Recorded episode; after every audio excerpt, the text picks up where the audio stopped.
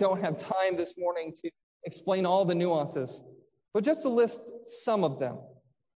Think about the death of Jesus. We're told in Romans 6:23 that the wages of sin is death. That's what we deserve.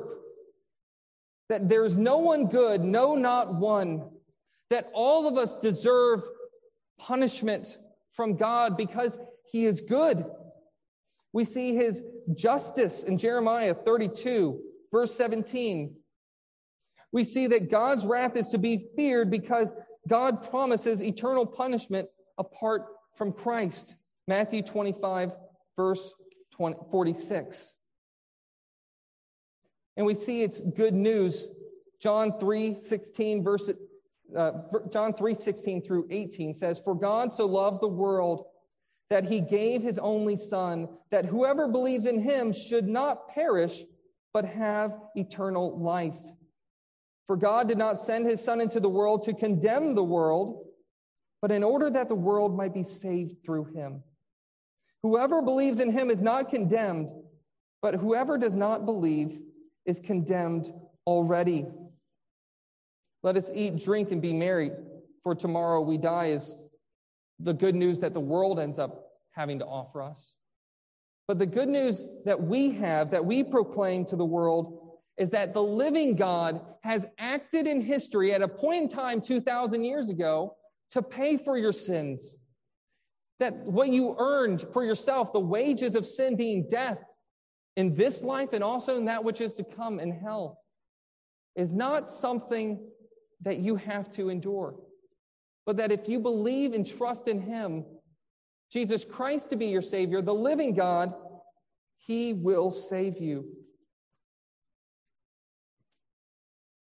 Paul's priority was to preach the gospel the good news. And the good news had specific content, it was defined for us, defined as the death and resurrection of Jesus Christ. What's going on then with all that other stuff?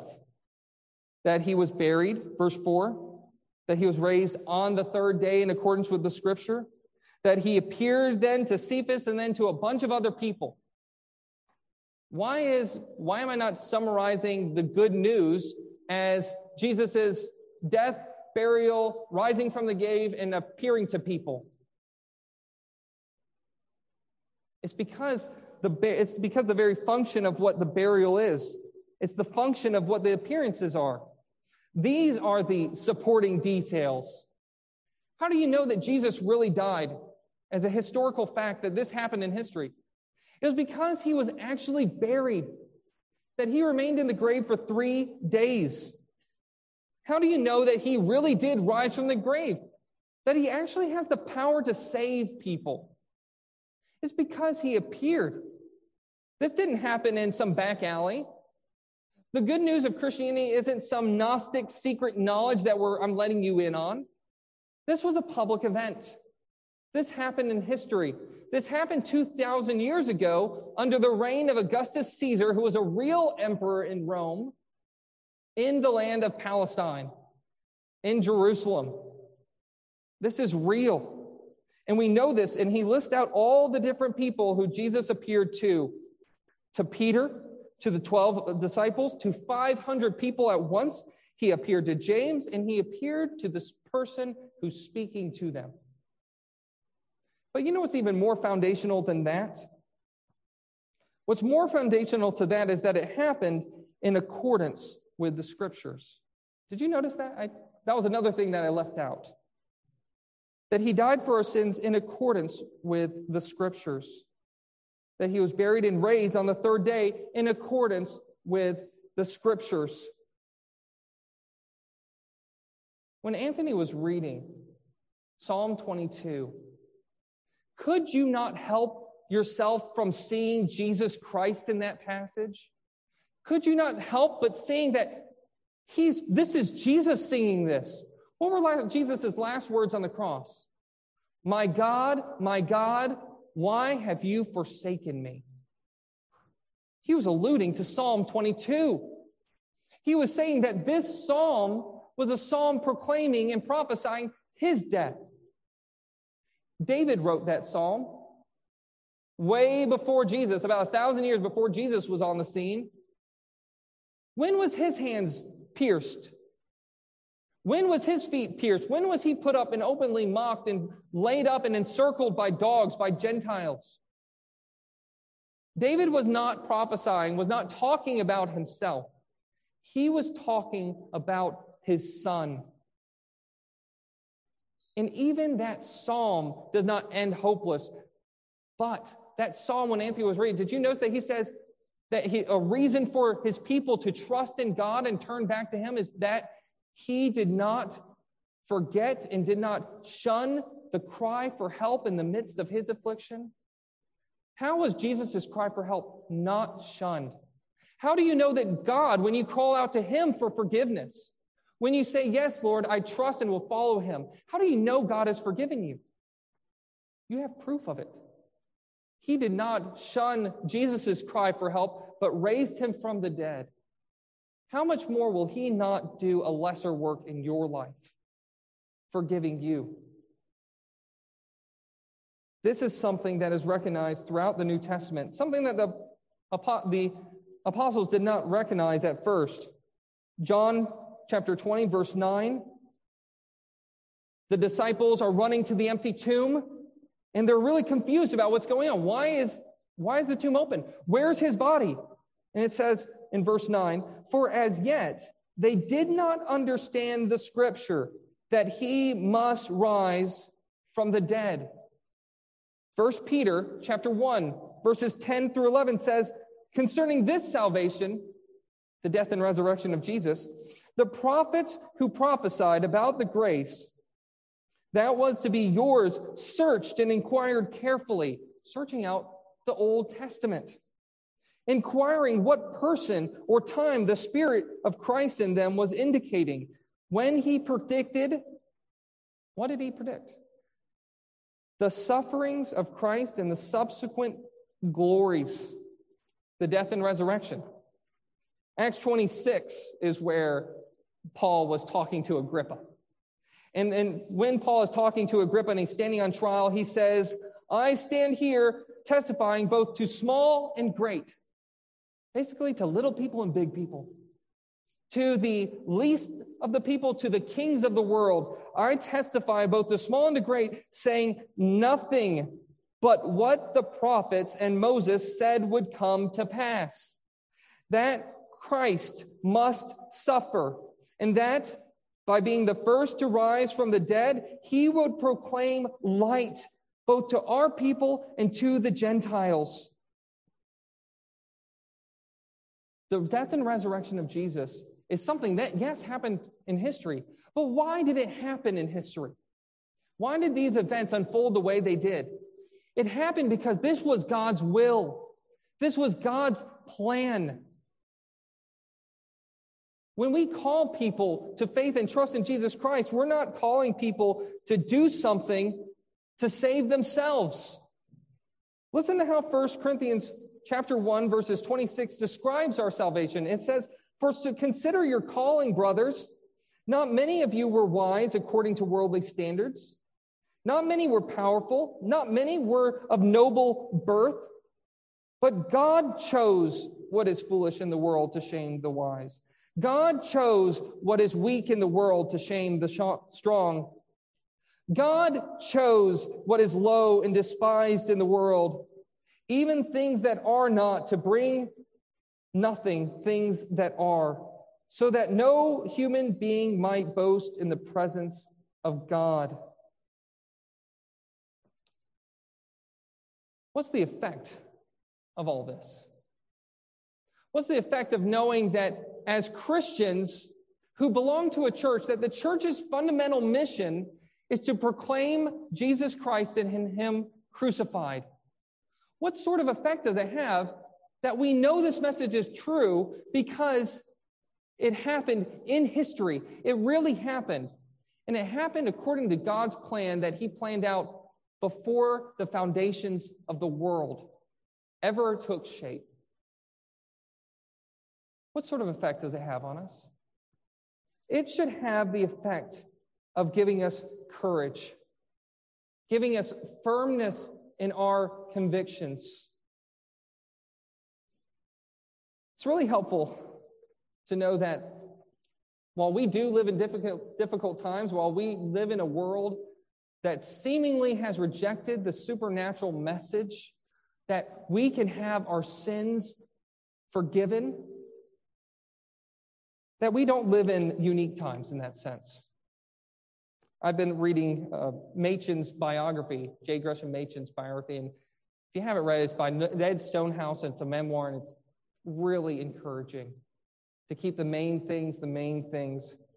And when he was talking to an incoming class of seminarians in 1912, he was looking at the world around him and he was seeing how all the world had seemingly rejected the supernatural message of Christianity as something that is passe to modern man. Listen to what he says to encourage them. The situation is desperate. It might discourage us, but not if we are truly Christians. Why is that? Not if we are living in vital communion with the risen Lord. If we are really convinced of the truth of our message, then we can proclaim it before a world of enemies. Then the very difficulty of our task, the very scarcity of our allies becomes an inspiration. Then we can even rejoice that God did not place us in an easy age, but in a time of doubt and perplexity and battle. Then too, we shall not be afraid to call forth other soldiers into the conflict. I've conceived of this message, and I hope that you've heard it as a charge to keep the main things the main things. It's so easy to get derailed, to look at other good news that the world's offering us and to buy into it. Buy into a message of good news that God wants us to be happy and happy and healthy. Buy into the good news that maybe God doesn't exist and we can just live our lives however we please, living our lives after our own comfort and pleasure. That's not good news. Whatever good news this world offers us, the thing that distinguishes the church and what makes our being so unique is we have a unique message. The world offers temporary solutions to temporary problems. We have grounded our hope in an eternal solution to our eternal problems. That's why we exist. That's why the Old Testament was even written. It focuses and trains in, it, focuses upon Jesus Christ and Him crucified. That's the summary of our message. And we don't have to, fortunately, have this either or situation. Can we be, should we be about good works? Should we be about seeing babies not killed in the womb? Or should we be focused on this message, the good news of Jesus Christ and salvation, forgiveness in Him. This is where Harry Reeder's quote is really helps, at least my understanding. I, ho- I hope it helps you. The mission of the church is narrow. Our mission at Evergreen needs to be the priority of preaching the good news. But the mission of the individual is broad. Our mission as individuals who are transformed by this power of the gospel, transformed by the living God, who have had our sins forgiven, is to go out in the world and yes, be kind, yes, be winsome, but be winsome with a purpose. First and foremost, our priority needs to be about winning people to Jesus Christ. If we simply change laws, even as individuals, if our, our goal is to change laws in our land, but we let people die in their sins, they, their eternal destiny is still hell. Evergreen, let's keep our priorities where Scripture would have us keep them. As a church, on proclaiming the gospel a gospel with very clear content the death and resurrection of Jesus. And that message has been confirmed. We tell people about it because we need to be convinced that it is true.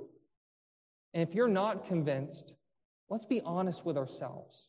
If that's the reason why you don't proclaim it, and that's why your life is not defined by the priority of proclaiming the good news of God to people, be honest with yourself and be honest with your family, be honest with everyone. And let us give us the opportunity to tell you why it is true, why it's convincing.